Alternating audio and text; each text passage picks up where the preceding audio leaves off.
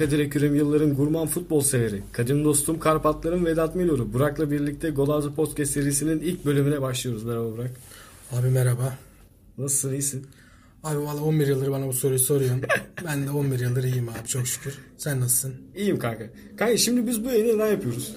Abi biz şimdi senle ben özellikle hani futbolu seven, futbolun kendisini seven, futbolu izlemeyi seven, üzerine konuşmayı seven hani iki futbol sever olarak hani TV'lerdeki bu görüyoruz yani 3 saatlik yayın 2 saatinde işte hakem hatası, hakemlerin konuşulduğu, işte insanlar üzerinde bazı algıların yapıldığı, Arada küfür edildi yanlışlıkla. arada yanlışlıkla küfürlerin edildiği, rütüklerin patlatıldığı şeylerin. E kalan bir saatte de işte değişik yemek tariflerinin verildiği, işte goy goy gır gır şamata yapıldığı yayınlardan Ama sadece kendilerinin eğlendiği bizim de asla eğlendiğimiz. aynen öyle. E, futbol namına bir şeyin konuşulmadığı programlardan biraz sıkıldık. E, biz de hani sana bu konuyu açtım ben de. Abi dedim hani böyle böyle bir iş var. Yapalım mı gibisinden. Ve eksikliğini hissettiğimiz yani futbolu konuşan kişi ve e, içerik eksikliğini hissettiğimizden dolayı da böyle bir şey yapmaya karar verdik seninle. Çok da iyi oldu. Bence de. Bakalım. Bakalım göreceğiz artık onu. Bakalım. Şimdi bugün kimilerine göre dünyanın en güzel ligi. Bize göre de en çekişmeli spor, ligi Spor Toto Süper Ligi konuşacağız. Evet abi. Kimle başlayalım kanka? Abi ikinci haftadayız. İlk hafta yetişemedik. Biz orada, o konuda biraz geç kaldık. Ondan dolayı ikinci hafta maçlarıyla başlayacağız.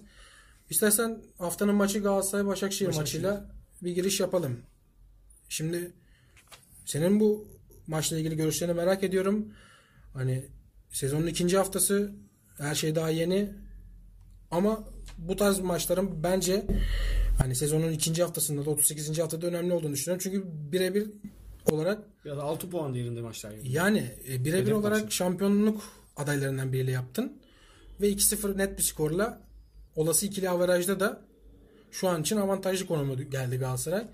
E, maçla ilgili ben yorumlarını almak istiyorum ve sözü sana bırakıyorum. Kanki şimdi Galatasaray geçen senelerde özellikle hocayla e, lige çok iyi giremiyordu. Yani geçen sene çok kötü girdik lige. Aynen Ondan- kötü bir başlangıç. iyi Kötü kötü bir başlangıç vardı. Bu sene lige iyi başladı Galatasaray ki ileride eğer ki Avrupa'da devam edecek olursa bu puan kayıpları veya yapılmayan puan kayıpları bizim için çok avantaj veya dezavantaj olabilir. Şimdi bunu, bunu görmek lazımdı. Hoca da burada hızlı başlatarak takımı çok iyi hazırlamış çok belli. Ben de o mesela Florian hani kapatıldı bir ara yani kapatıldı derken hani Basın girmedi. basın girmedi işte hazırlık maçları oynandı yayını yoktu özetlerden Süleyman vesaire- Rodok giriyordu araya. Aynen mi? Buradan selam söyleyelim takipçimizdir. Ajans 1905 Süleyman Rodop abiye de selamlar olsun. Hani çok da bir belirsizlik vardı aslında. Bir de hani geçen seneden kalan bir hmm, pandemi sonrası Müthiş bir çöküş. müthiş bir çöküş. Üst üste sakatlıklar. Camia üstünde bir olumsuz hava. Ama Başkan da geçmiş olsun. Geçmiş başkanına. olsun de da. Sıkı para temizdir izliyordur bizi muhtemelen. yüksek ihtimal izliyordur herhalde. Dinliyordur daha doğrusu. O olumsuz havayı tam tersi 180 derece çevirmiş hoca benim gördüğüm kadarıyla. Bazı değişiklikler sistemsel olarak da yapmış gibi. Hani Esnek bir oyun oynattığını söyleyebiliriz. Ben, ben Galatasaray'da şunu gördüm.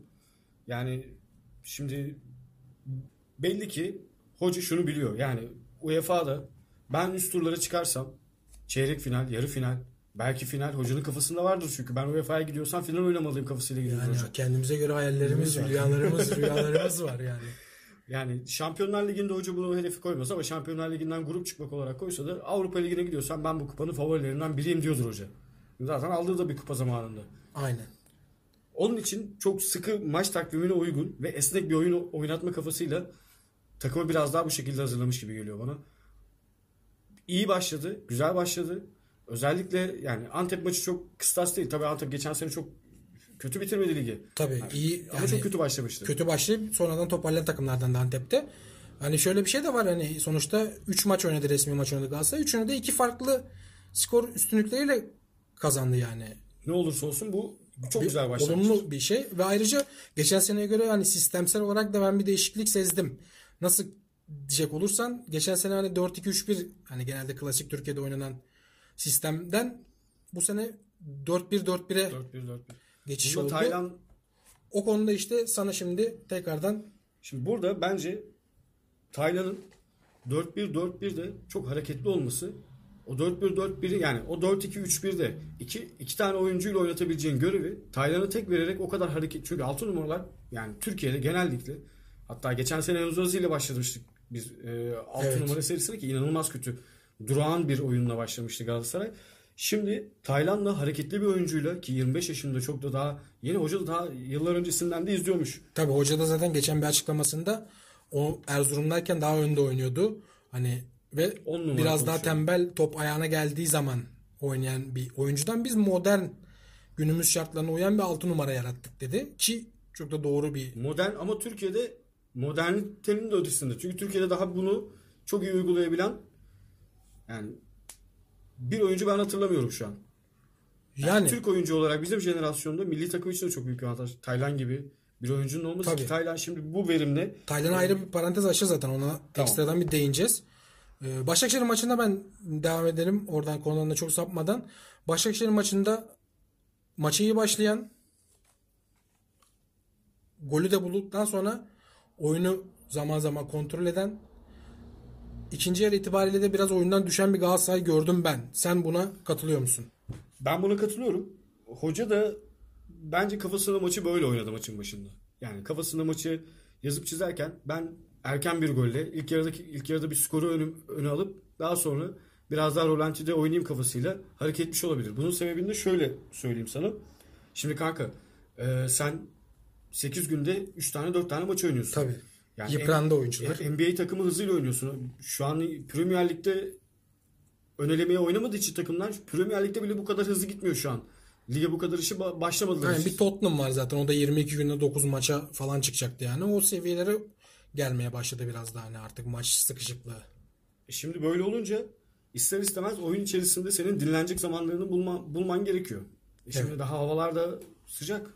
Yani o şeye gelmedi yani futbol oynamak için çok verimli bir atmosfer, Atmosfer yok kanka. hocam. E şimdi hal böyle olunca hoca da biraz daha rolante gideyim. Bak ben sana söyleyeyim. Hayduk maçında da Başakşehir maçının bak Hayduk maçında olmasa da Hayduk maçında çok bunun olacağını düşünmüyorum ama Rangers'la eşleşirsek veya William'le birebir bu maçın e, Başakşehir maçının birebir kopyasını Kopyası. oynayacağımızı düşünüyorum. Birebir kopyasını oynayacağımızı düşünüyorum. Olabilir. Hayduk maçı biraz daha farklı olacak çünkü Yani orada genelde bir Cagney ile başlanacak gibi bir şey var. bana da öyle bir hava sezdim ben. Hani Falcao'yu daha çok lig ağırlıklı, Cagney'i Avrupa ağırlıklı verimli kullanma açısından çünkü öyle bir yola girebilir. Bak mesela Fener maçı da bence öyle olmayacak.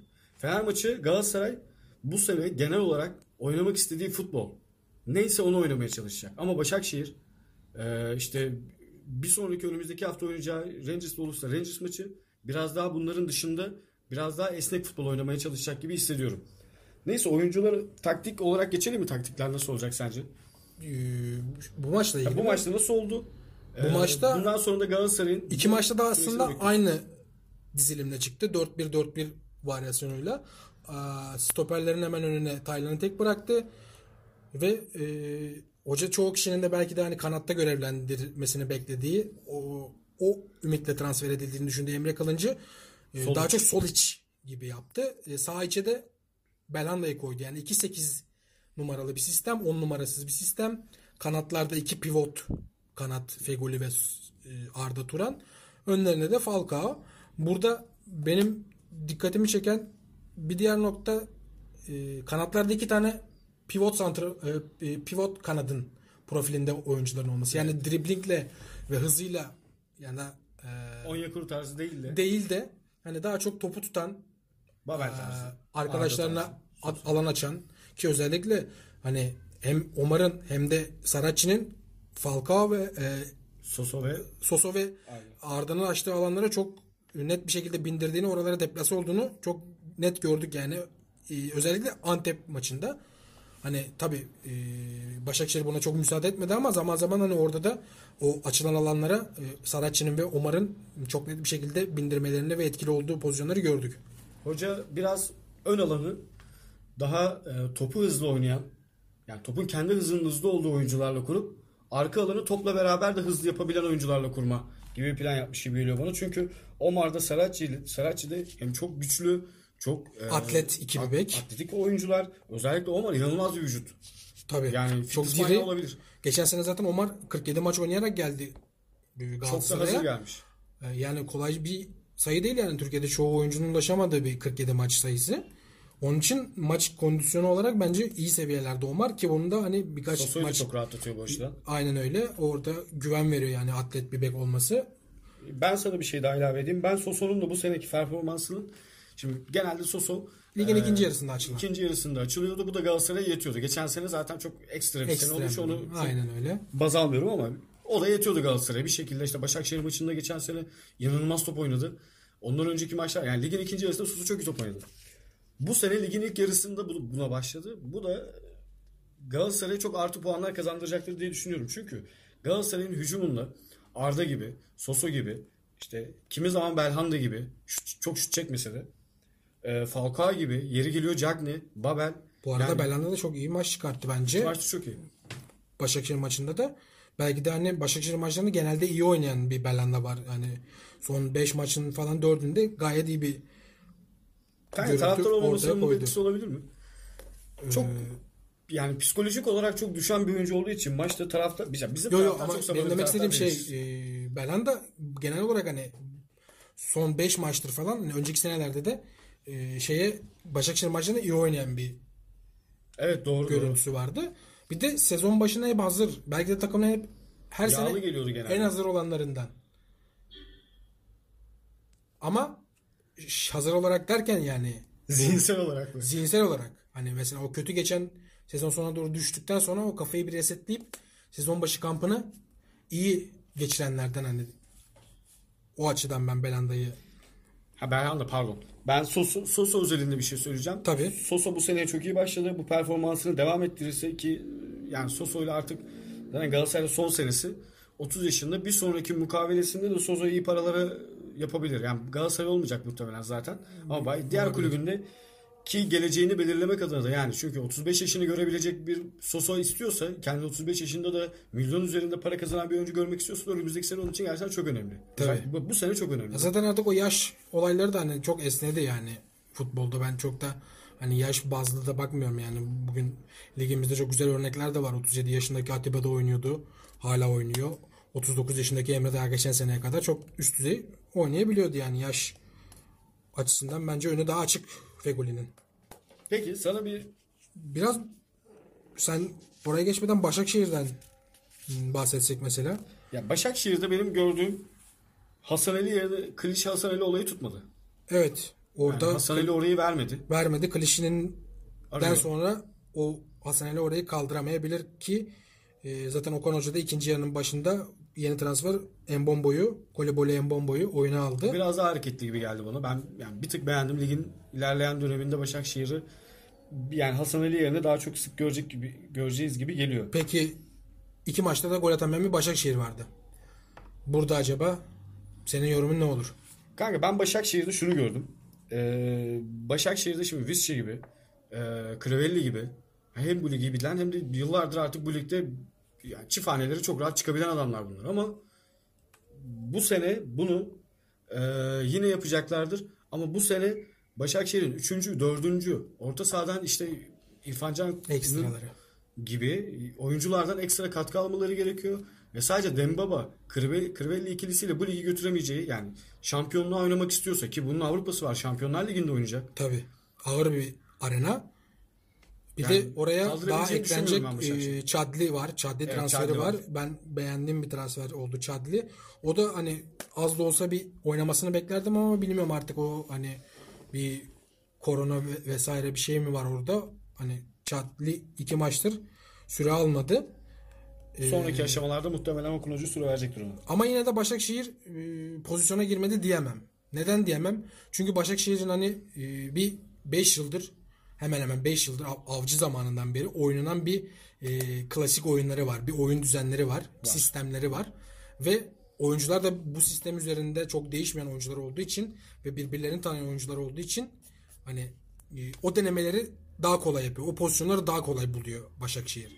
Ben Yani sana pozisyona giriyorlar ama bir üretkenlik sıkıntısı var gibi. Onu da sanırım bir forvet transferi gündemde herhalde Ben Başakşehir'in. sana burada bir ekipim. Tabii. Geçen sene Başakşehir oynadığı büyük takımlara karşı oynadığı futbolda hep şunu yaptı. Orta sahayı kalabalık tutayım. Kalabalık orta sahayla Kolay Ee, geçilmeyen. 4-2-3-1'deki o 2 ve 3 oyuncusunu birbirine yakın oynatayım. Özellikle yani orta sahanın 3 oyuncusu 6-8 ve 10 numara birbirine yakın. Orta saha kalabalık olsun ben bu maçı alırım. Ama Galatasaray şu anki oyun sistemi ve temposuyla to- yani topla olan çok e, sıkı ilişkisi olan futbolcuları çok iyi harmanladı. Geçen sene de vardı bu.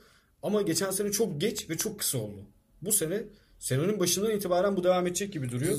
Başakşehir ben de orada bir ufak bir ekleme yapacağım. Bugün Hacılık maç öncesi hocanın da basın toplantısında yani değindiği konulardan biriydi. Senin dediğin şey biz ilk defa hani topluca bir takım halinde Ocak ayında birlikte çalışma fırsatı bulduk dedi. Bugün Fatih Terim. Ve ondan sonraki hani yükselişimiz de hani ortadaydı dedi yani.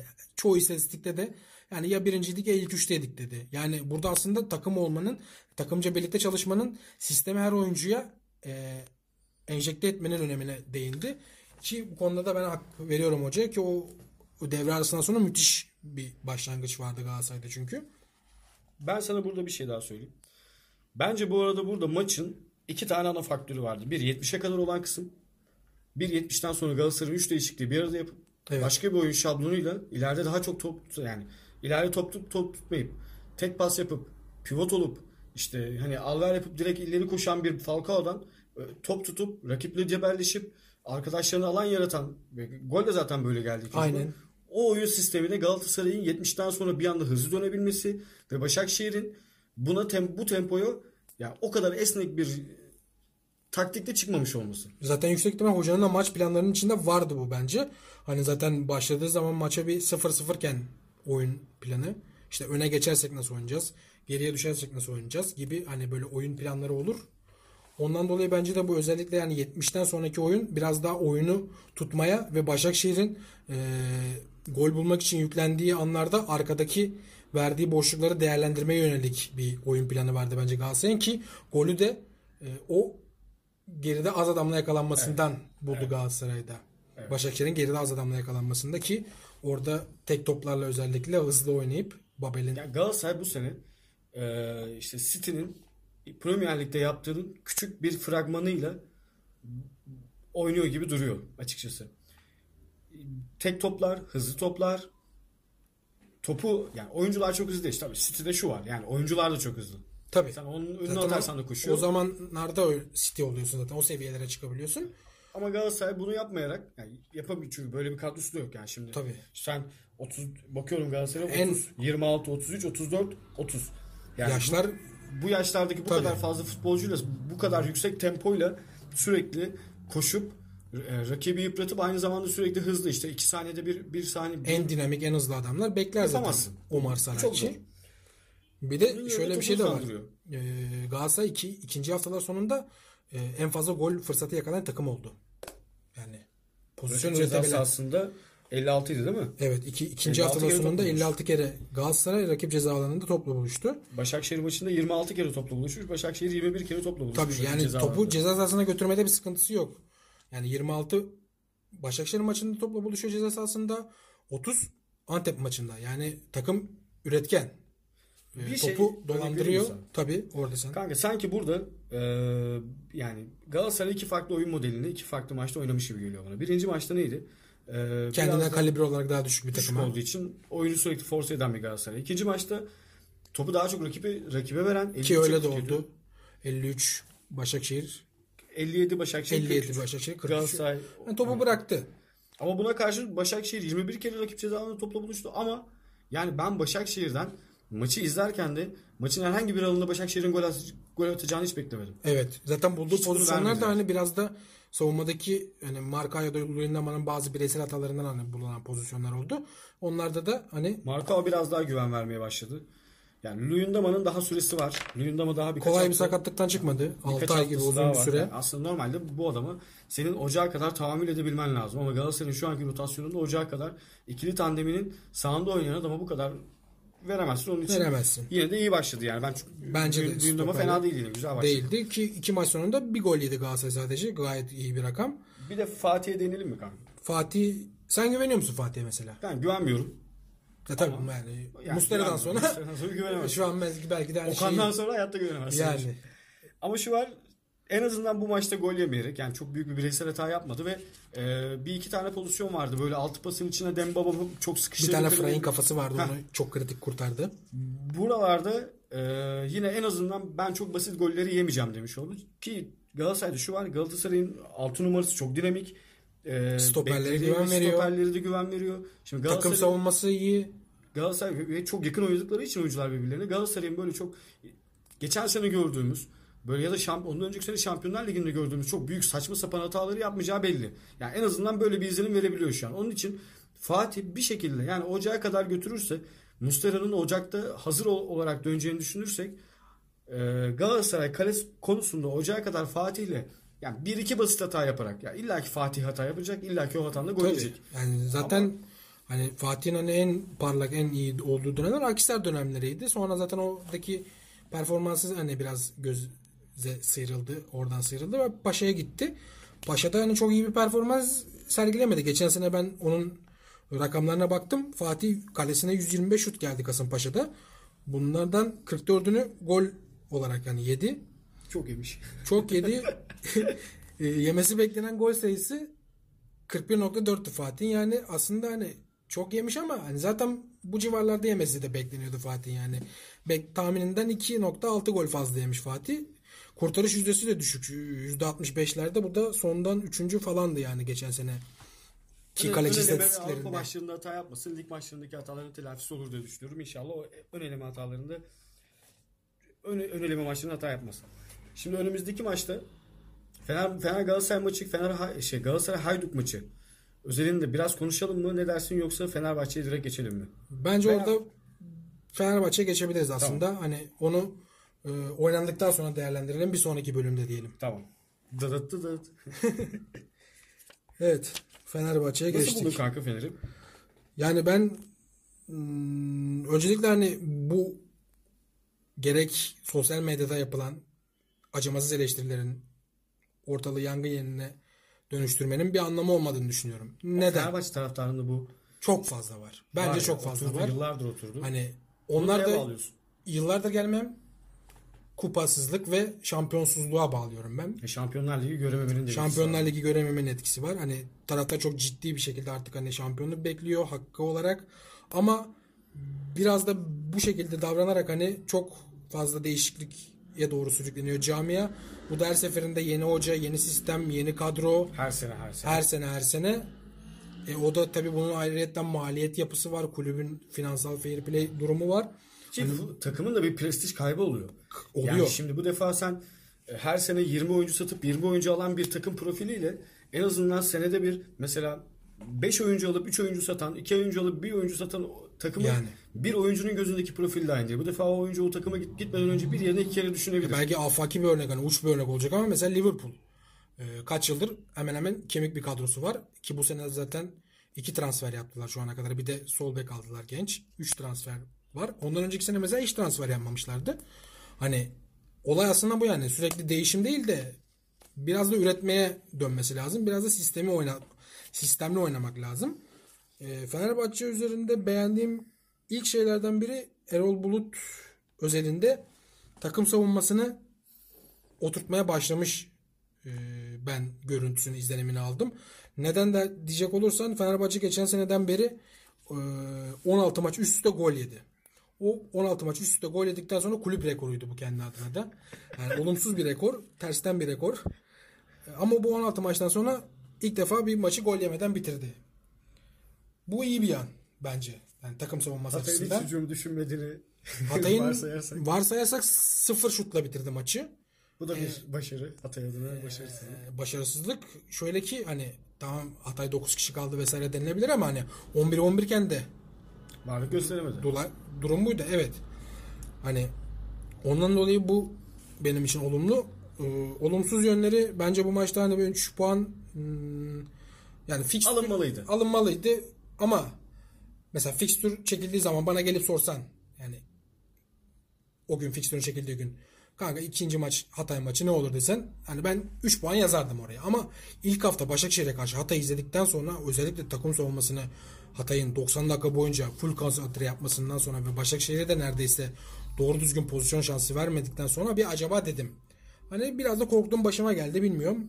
Orada bir üretkensizlik, hücumdaki üretkensizlik var. O konuya ben biraz değinmek istiyorum. Ya da sen Sen bunu neye bağlıyorsun? Ve Başla. bunu sana burada bir soru soracağım kanka. Tabii. Bir, e, hücumdaki üretkensizlik gerçekten Fenerbahçe'de var. Bazı pozisyonlar yani o kadar oyuncular birbirleriyle o kadar yeriler ki hani komik pozisyonlar oluştu. Şimdi ben bakıyorum işte Twitter'da görüyorum yani biraz komedi tabii işte Kemal Sunal Şaban müzikleriyle bezenmiş komedi videolarından geçilmiyor şu an Fenerbahçe. yani öyle ama hani dediğim gibi çok da öyle Ama bunu nasıl düzeltebilir sence? Ve yeni transferle bağlantılı olarak ve sen Fenerbahçe'ye nasıl bir e, forvet yani beklediğin transfer nedir ve bu sence nasıl olur ve Fenerbahçe'nin ilerideki hücum formasyonu, varyasyonu ne olur? aksiyonları. Ee, Ben şimdi Bu ilk, sene bir çıkış yapmayı da bir futbolcudan bekliyor musun? Bunu da bir sorayım. ilk ilk şeyden başlayayım. Üretkensizliğin nedenlerinden başlamak istiyorum. Şimdi bu maçta baktığım zaman Hatay Spor maçı ilk 11'inde eee Tolga Gustavo Ozan orta saha üçlüsü vardı. Eee, bu Bu şey orta saha? Bir üçlüsü- tane Spider-Man kepsi var ya birbirine Aynen bakıyorlar. birbirlerini gösteriyorlar. Biraz da o gibiydi. Neden o gibiydi? Ee, Birbirine hani profil olarak benzer 3 profilde daha çok defansif ağırlıklı, daha çok kesici e, profilde tipler oyuncular yani. E, ondan dolayı hücumdaki üretkensizliğin bence ana sebeplerinden biri bu. E, peki bu oyuncular neden oynadı? Neden oynadı? Çünkü e, şimdi kadroya yedeklere baktığımız zaman yedeklerde Jose Sosa geçen sene Mert Hakan'la birlikte e, rakip ceza sahasında en fazla pas atan iki oyuncudan biriydi. Birincisi Sosa, ikincisi Mert Hakan'dı. E, diğer yeni transfer Mert Hakan o da sakatlandı, yeni sakatlandı. Sakatlıktan yeni çıktı. Hoca çok riske etmiş. Riske etmek istememiş olabilir. Sosa'nın da keza 90 dakika çıkartacak bir kondisyonu yoktu. Ondan dolayı bence hücumdaki üretkensizliğin ana nedeni bu. Ama ikinci yarının başında Sosa'yı e, oyuna aldı. Risk aldı. Beğendiğim bir değişiklik oldu. Hani çok böyle 60'ları 70'leri beklemeden oyuna müdahale etmesi bence olumlu bir anlam bana göre. Hani bir de baktığımız zaman Tolga Gustavo Ozan üçlüsüne ya bu üçü ceza sahasına bir tane bile top atamadı. Hal böyle olunca e, yani top atamıyor. isabetli kilit pası yok. Gustavo Ozan Topu Sosa sürecek adam da değil bunlar. e, dribling denemesi bile yok. Bak başarısız dribling denemesi bile yok bunların yani. Bu üç adam hiç dribling bitir, e, yapmadan, hiç kilit pas Hareketsiz atmadan, ceza sahası dışına top atmadan e, maçı bitirdiler. Peki e, aslında Ozan biraz profil itibariyle geçen sene bunu bize gösterdi yani. Ozan biraz daha içeri kat eden bir Kat eden bir futbolcu, toplu alıp dikine Girer. gidebilen bir futbolcuydu. Ama bunda da bu sefer ne oldu? Hmm,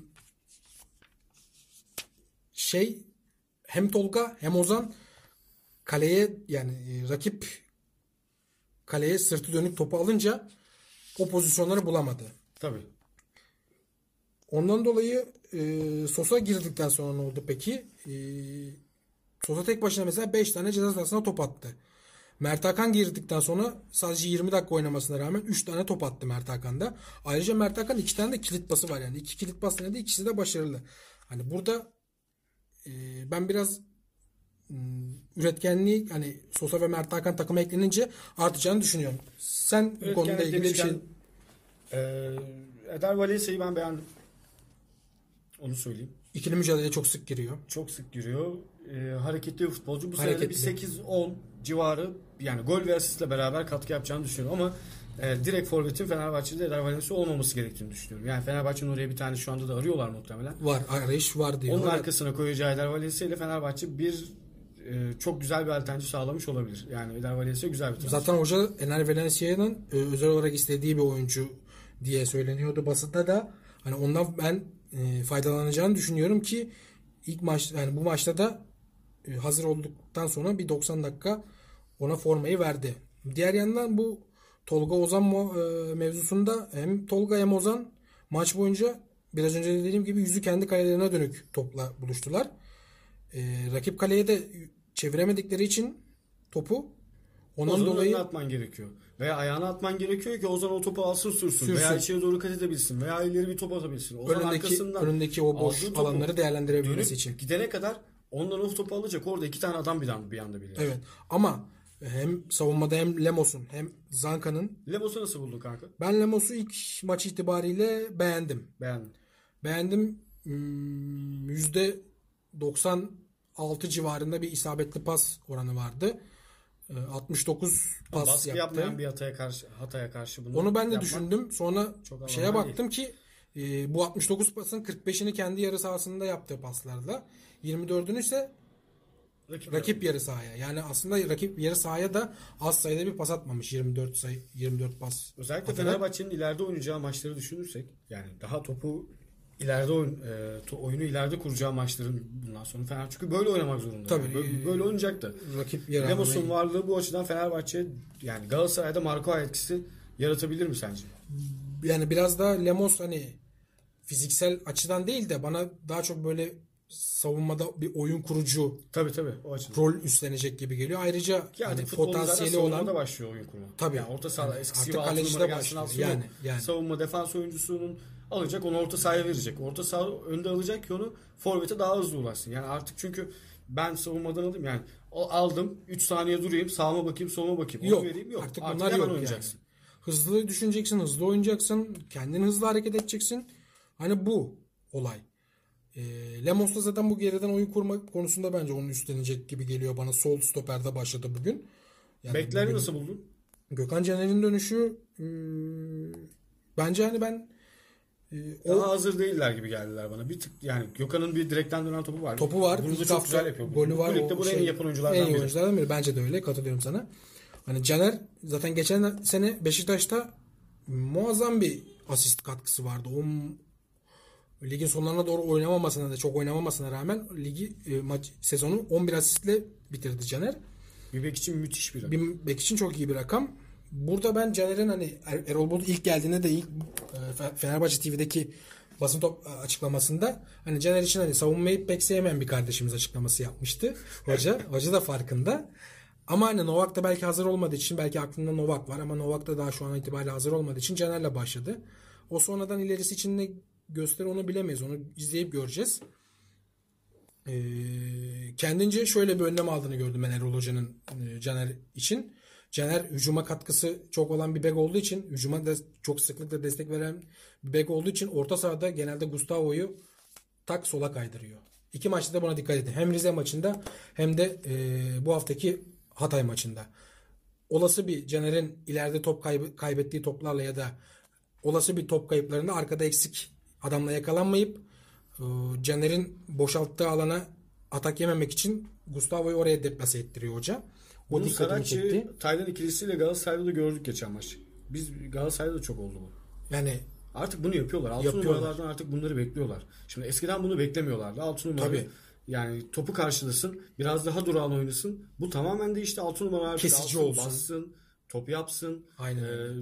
gerektiğinde beklerin açıklarını kapatsın. Orada işte bek sol iç oynayan oyuncu varsa yoksa stopere gelsin kanat, genelde aynen, kanat oynayan zaman oyuncuyla zaman. ya kanat işte bek altı ya bir üçlü oluştursun veya stoper bek altı bir üçlü oluştursun. Bunlar artık Tabii var o küçük üçgenler yapmak gerekiyor. o hani cep diye tabir edilen o alanlara boş boşluk alanlar yaratıp oralara e, topu aktarmalarda Ki rakip oyuncuyu kendi üzerine çekip onun yarattığı boşluktan faydalanıp bir sonraki adımı Aynen kat, öyle. ka- kat edebilir. aynen öyle ki zaten Böyle böyle hücum yapıyorsun zaten. E, Ki zaten şey oldu hani e, top Hatay maçında top Fenerbahçe'deyken Fenerbahçe üçlüye dönüyordu. Yani nasıl üçlüye dönüyordu? Gustavo Caner'in boşalttığı alana geçiyordu. E, merkez stoper Lemos sağda Zanka ile bir 3 4 3 gibi bir formasyona bürünüyordu. Bu üçlünün hemen önüne Tolga top dağıtımı da görev alıyordu ama hani o e, kısıtlı yeteneklerinden diyelim. O işi çok yapamadığı için hani burada ben Sosa'nın bu işi e, hazır bir Sosa'nın daha iyi yapacağını düşünüyorum o açıdan. Sosa ne zaman hazır olur? Sosa bence bu hafta 45 dakika oynadı. Bence Galatasaray maçına ilk 11'de başlar diye Galatasaray temposunda peki 90 dakika götürebilir mi? Galatasaray tempolu oynuyor artık. Tempolu. E, Şöyle hani e, belki Değişiklik bu önümüzdeki maç e, önümüzdeki maç Galatasaray maçı değil de atıyorum hmm, Ankara gücü maçı olsaydı Sosa belki orada 90 dakikayı çıkartmasını deneyebilirdi ama dediğin gibi Galatasaray'ın o tempolu oyununa e, hızlı oyununa Sosa hani fizik kondisyon olarak ne halde onu tam bilemiyorum ama hani 45 dakika oynayacak şeye eriştiyse haftaya bence bir 60 dakikaları 70 dakikaları zorlar 90 dakika çıkartır mı bilmiyorum. Hani oyunun gidişatına göre bence o değişiklikler olur. Hani Bence 5 değişiklik hakkı varken e, Sosa'yı Galatasaray'da Falcao'na kullanıldığı gibi Sosa'yı verimli e, Emre'yi de öyle kullandı. Evet. Geçen sene. Bu şekilde kullanma yani bu, bu oyuncular teknik oyuncular. Bu adamlar işte Tabii. sana 20 dakika 30 dakika kaliteli futbol oynar ama diğer Zaten oyuncu o 50 dakika oynuyorsa da geldi. bu adam 20 dakikada sana zaten işi yapar. Ya Alex vardı 90 dakika oynuyordu. Maç içerisinde 10 dakika oynuyordu ama sana 2 tane skor yapıyordu. Yani. 2 tane tabela Ya yapıyordu. zaten şeyin 29 başında da Fener bölümünün Alex. başında da dedim hani mesela Gustavo Ozan Tolga üçlüsü hani ceza sahasına hiç top atamadı dedim. Sosa sadece 45 dakikada 5 tane ceza sahasına top attı. Bu çok ciddi bir rakam yani 45 dakikada aslında Sosa'nın hangi amaçla neden dolayı transfer edildiğini de biraz açıklıyor bu. Keza aynı şekilde Mert Hakan da. Mert Hakan'a geçen sene Sivas'ta çok hani Rıza Hoca çok büyük ve ciddi verim aldı ondan. Hareketli bir oyuncu profili var. Ee, sürpriz koşuları var ceza sahası içine. Genelde attığı gollerin çoğu da ceza sahası içinden attı Sivas'tayken Mert Hakan. Mert Hakan'ın ben bir bir ayının daha olduğunu yani gerçek Mert Bu sakatlık onu gerek Evet. geriletti. Bir, bir ayının daha Onun bu sakatlık geriletti. Kampın kampı nasıl, nasıl geçti? Kampı ne kadar kaçırdı? Onu bilmiyorum. Kampı full yaptı. Kampı full yapması onun bir ay sonra Mert Hakan'ın Şeydeki formayı e, alacağını düşünüyorum. Milli Kampta- maçta sakatlandı Mert Hakan. Maca- Macaristan milli maçına sakatlandı. Orada bir 2-3 hafta sakatlığı var deniliyordu. Bu hafta yetişti işte. Belki hoca bu maçta oynatmayacaktı. Hani maçın gidişatı gole ihtiyacı olduğu için belki onu riski aldı oynattı ama hani ben ilk o yine Galatasaray maçında Mert Hakan'ın ilk 11 başlayacağını düşünüyorum. Hani en azından ondan da bir 45-50 dakika bir süre oynatıp hani o sürede zarfında bir katkı al- alabileceğini düşünüyorum. Ee, Gökhan Caner konusunda Caner e, o alan kapatmayı Gustavo ile yaptığını söyledim. Bir benim gözüme çarpan şey senin de e, yayın öncesi bana demiştin çok orta yapma nedeni. Fenerbahçe gerçekten fazla orta yapıyor. Caner'in de özellikle o konuda şeyi var. İkinci hafta sonunda ceza sahasında yapılan ortalarda Fenerbahçe'nin 58 ortası var. Yani Çok iyi bir sayı. çok iyi ve çok yüksek bir sayı ama Gole çevrilme oranı. Gole çevirme oranı çok düşük. Ee, isabet oranı ise 58 orta içinde sadece 13. Yani çok çok düşük bir isabet oranı var. Hani bu Bu biraz bana ezbere bir futbol Evet. gibi geliyor. Yani senin orada o topu gol atacak e, veya tehlikeye dönüştürecek bir forvetin yoksa sürekli oraya orta açmanın bir anlamı yok. zaten şeyde de mesela hani e, Başak e, Hat- Hatay maçında da özellikle Hatay 9 kişi kaldıktan sonra şey yine bu orta yapma olayına devam etti. Ben açıkçası hani orta yapmaktan ziyade Zaten 9 kişi kalmış bir Hatay. sayısal Hatay'ın eksik- En çok isteyeceği şey ortadır orada. tabii Yani orada ekmeğine yağ sürdü biraz. ekmeğine yağ sürersin. Çünkü ne kadar orada debdebe ne kadar şey oradaki 9 kişi 11 kişi yapar. Tabii. O, o Orada maksat boş, ala- boş adamı bulmaktı biraz da. Ceza sahası içine daha çok top sokmakta. Fenerbahçe özellikle 9 kişi kala Hatay'a karşı e, ya muhtemelen bu maçta taraftar olsa bu, bu maç 9 kişi kalmış Hatay'a 1-0 veya 2-0 biterdi. Fener bunu yapardı. Yani. Ama 9 kişi kalmış bir Hatay'a karşı yani bir e, atak organizasyonu sergileyememesi Gökhan Caner efekt belki de işte bu orta sayısı. onun da etkisi var ama orada hoca ben bunu hocaya da yazıyorum biraz. Çünkü hocanın biraz orada artık yani hani diyoruz ya Galatasaray işte 70'e değişiklik yaptı farklı bir oyun modeline geçti. 9 kişi kal 11 kişi kalmış bir takıma karşı değil de 9 kişi kalmış bir takıma karşı oynuyorsan zaten geriye yaslanmış. Lige yeni çıkmış. ilk maçında Başak e, Başakşehir'i yenmiş. Buradan bir puan inanılmaz bir olay Hatay için. Yani şu an Tabii. Hatay tarihinin en büyük olaylarından biri. Yani Yani şu daha an- önce yapmamışlardı bunu. Aynen öyle hani Hatay'ı da ben o açıdan tebrik etmek Fenerbahçe'den istiyorum gerçekten. puan alıyorsun. Hem oradan bir puan alıyorsun deplasmanda ilk hafta son şampiyona karşı 3 puan alıyorsun. Müthiş yani. Müthiş başladılar. Hani şu an Karagümrük de burada çok- bence şey yaptı. O- Müthiş onlar da iyi başladı. Azukanovic falan ben çok beğendim. Gerçekten hani o şey iyi yani transfer. Genel bir ligi konuşalım istersen bu O- hafta Orta birkaç bir şey daha ben değinmek istiyorum şeyde. Fenerbahçe e, maçı ile ilgili. E, Mesela şeyde ben çok beğenmiştim mesela hazırlık maçında Tiam'ı. Sen de fark etmişsindir onu.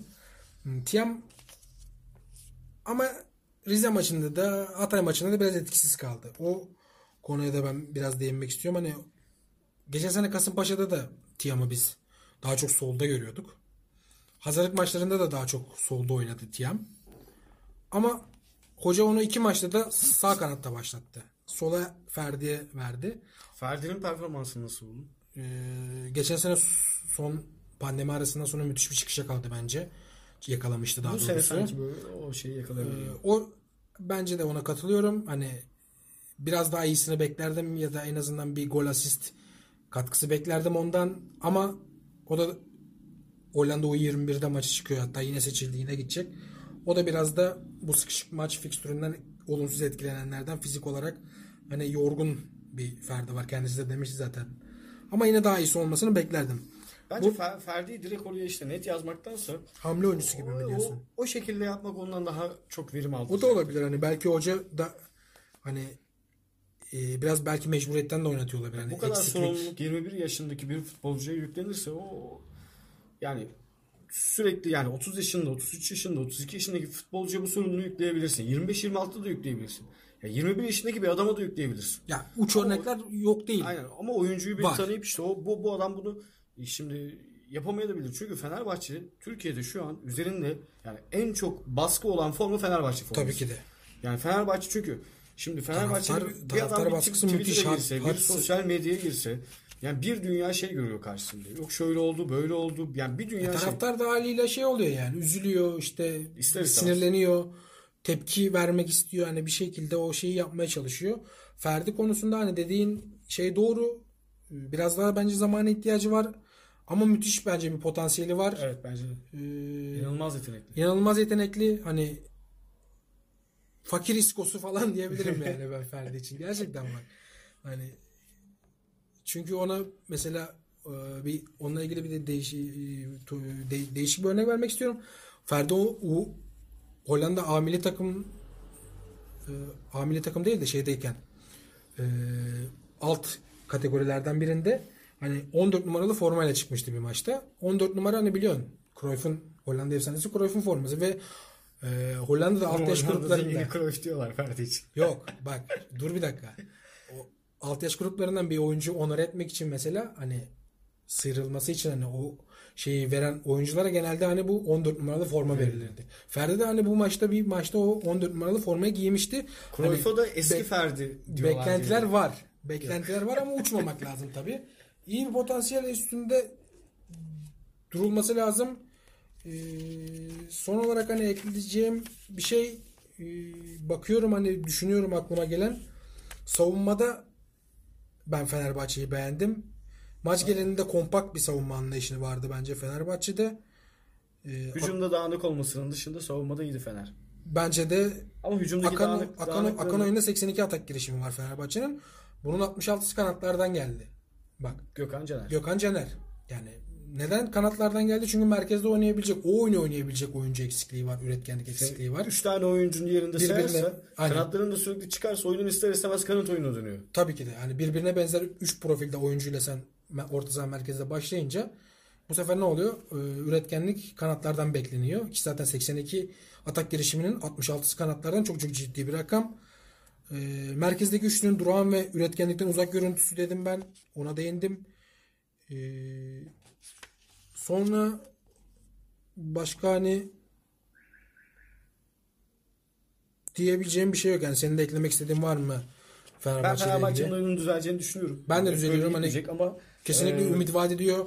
vaat ediyorum. Olumsuz bir şey göremiyorum şu anda hani eksiklikler de tamamlandıktan sonra. Buradaki problem Fenerbahçe'nin en büyük handikapı 3. hafta bu kadar hazır bir Galatasaray'la karşı karşıya gelmeleri bu Bence oyuncular de. için çok büyük bir sıkıntı oldu ama Fenerbahçe Galatasaray maçından yani galibiyet alması da bir beraberlik Fenerbahçe'yi demoralize etmeyecektir ve bunun üzerine Fenerbahçe devam edecektir.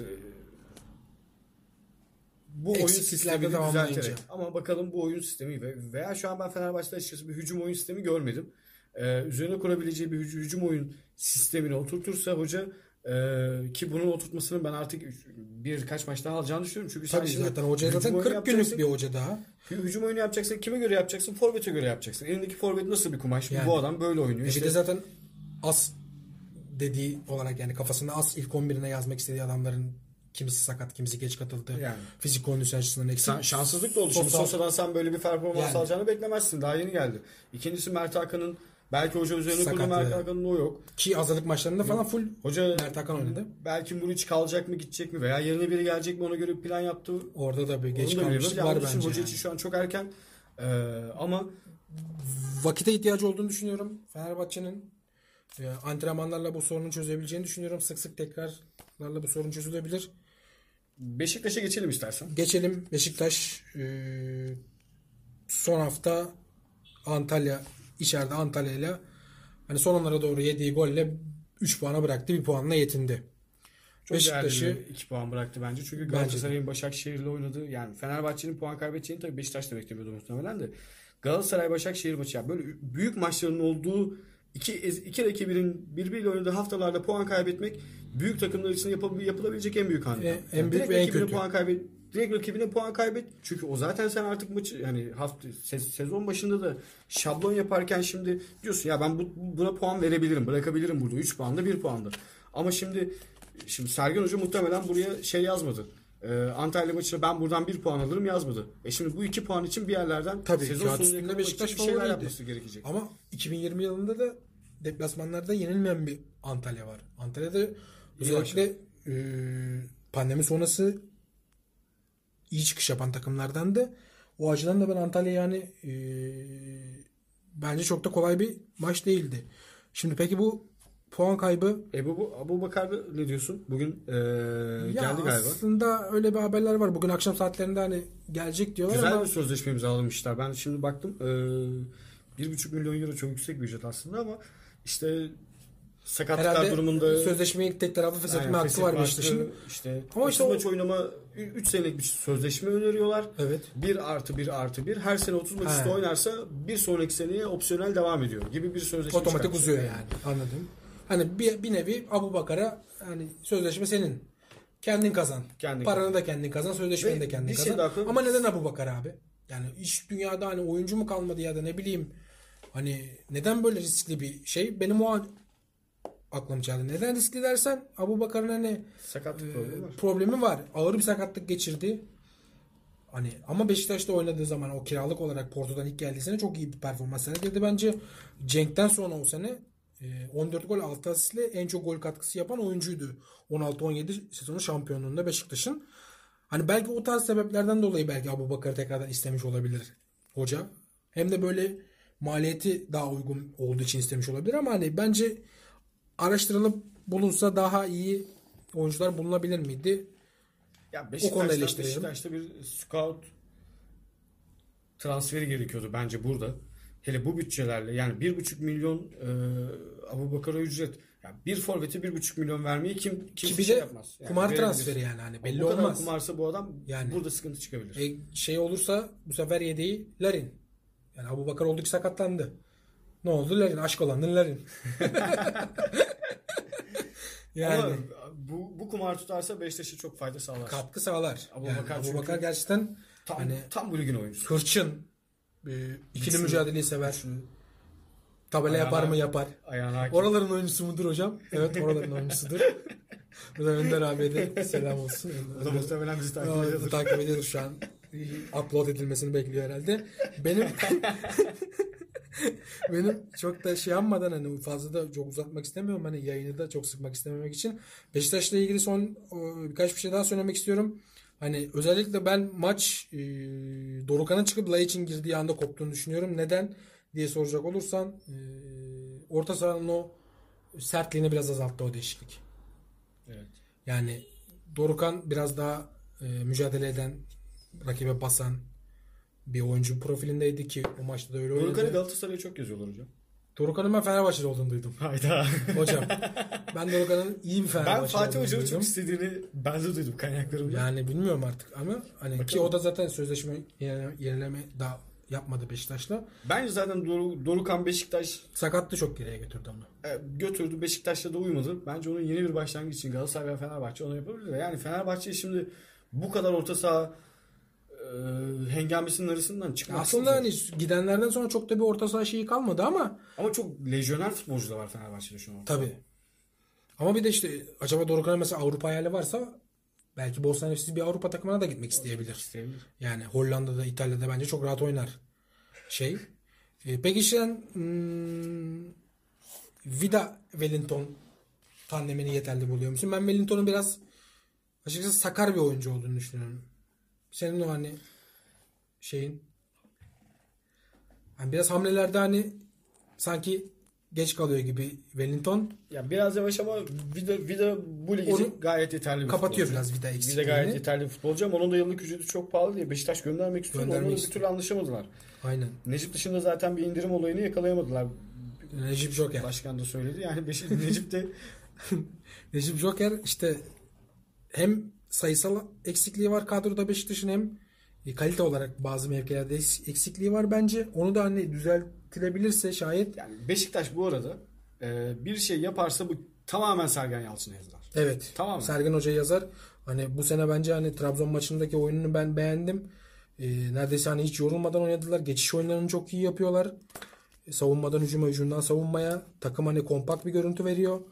Ayrıca hani belki şeyde de hani biraz daha fazla bir hmm, kaliteli oyuncu grubu olsa hani belki de Antalya maçında da galibiyetle ayrılabilirdi. Şimdi yarım kalan konuları söyleyeyim. Hayduk maçına bakmadık. Ee, ona sonra bakacağız. Galatasaray Fener maçı var. Onu maçtan önce bir yayın daha yapar mıyız bilmiyorum. Belki ondan sonra da Şimdi ona bir kısa değinelim bir derbi yorumu alalım. Maçtan sonra ben sana skor vereyim. Tabii. Direkt skorları verelim. Sonra bakalım nasıl olmuş o skorlar diye. Ben 2-1 Galatasaray bekliyorum. Sen- 2-1 Galatasaray. Bakalım. Ben ben çok gol çıkacağını düşünmüyorum. Maçtan neden bir, bir tarafta iki hafta itibariyle rakiplerine en çok gol fırsatı veren takım Fenerbahçe var. Diğer tarafta en çok gol fırsatı yakalayan takım Galatasaray var. Yani böyle birbiriyle hani birisi iyi savunan birisi iyi hücum eden bir takımın hmm, oyunundan ben çok gol çıkacağını düşünmüyorum açıkçası. Hani böyle 1-0 0-0 0-0 1-0 gibi hani böyle 2.5 alt oynarsam oynardım mesela bu maça ben. Maç golik. Buradan Maç golüne de selam olsun. Onlar da bizi takip ediyor. Viral değildir bu bu arada. Viral almadık. Öyle yani derbi yorumum. Yani dengeli bir oyun, ortada bir oyun bekliyorum ama e, Erol Hoca'nın biraz daha fazla bence iyi çalışması lazım ve analiz etmesi lazım. Ben Hayduk maçının e, çok etkili olacağını düşünüyorum. Galatasaray'ın o, o, O da yorar biraz takımı. İşte o çok etkili olacağını düşünüyorum. Galatasaray Hayduk maçında ilk 5 dakikada bir gol bulup üzerine yatabilirse ve ikinci dak yani Başakşehir maçını oynamaya çalışacak dedim ya hoca. Hayduk maçında olmasa da Zagreb maçında kesin oynamaya çalışacak da Hayduk maçında ki Hayduk yani çok yani ekol takım şimdi bakıyorum ben yorumları genelde ekol takım falan diyorlar da yani Tabii şimdi önceden 20 milyon euro kadro değeri olan bir takım. Şimdi çok büyük yatırımlar da yaptıklarını düşünmüyorum ben. Hani e, oyuncu analizlerine baktığımda bir iki tane böyle göze çarpan yeni nesil futbolcu çıkar, çıkaracaklar gibi duruyorlar ama şimdi Galatasaray'ı kadroya koyduğumuz zaman Galatasaray çok daha ağır bir takım ve tabii kağıt üstünde favori. ve yani oynadığı futbolla favori. Şimdi geçen hani her Galatasaray'da aynı Galatasaray değil. Şimdi geçen sene Galatasaray olsa burada favori olarak koyamazsın ama Tabii. bu Onların sene- forvetleri böyle atarlı giderli açıklamalar yapmış. Yunan kanka Ben onlar olabilir mi? bilmiyorum vallahi hani Falcao'dan forma almam ben falan demiş ama isterse veririm falan böyle tribe, Çıkış- Çıkışta tribe, tribe girmiş de yani anlatamadım yani. Anlayamadım onu. O şimdi çoluğuna çocuğuna böyle anlatıyor. Aynen. Akrabalar arasında şovunu yapacak. Profesör onların. Yani e, şeyde de yedek ağırlık yani yedek ağırlık derken mesela kanatta Arda yerine Babel, e, forvette Cagne gibi hani oyuncular hani biraz Arda da Babel ve dinlendirmek Cagne için Falcao değişiklerini ben de bekliyorum. onlar olabilir. Bu Onlar maçın özelinde ma- maçtan sonra muhtemelen yeni bir yayın yaparız. Orada konuşuruz. Ee, Gol Ağzı Tim'den herkese e, iyi günler dileriz. Bir sonraki yayınlarımızda bizi takip edebilirsiniz. Spotify'dan teşekkür ederiz. İyi günler. Hepinize iyi günler. Hoşçakalın.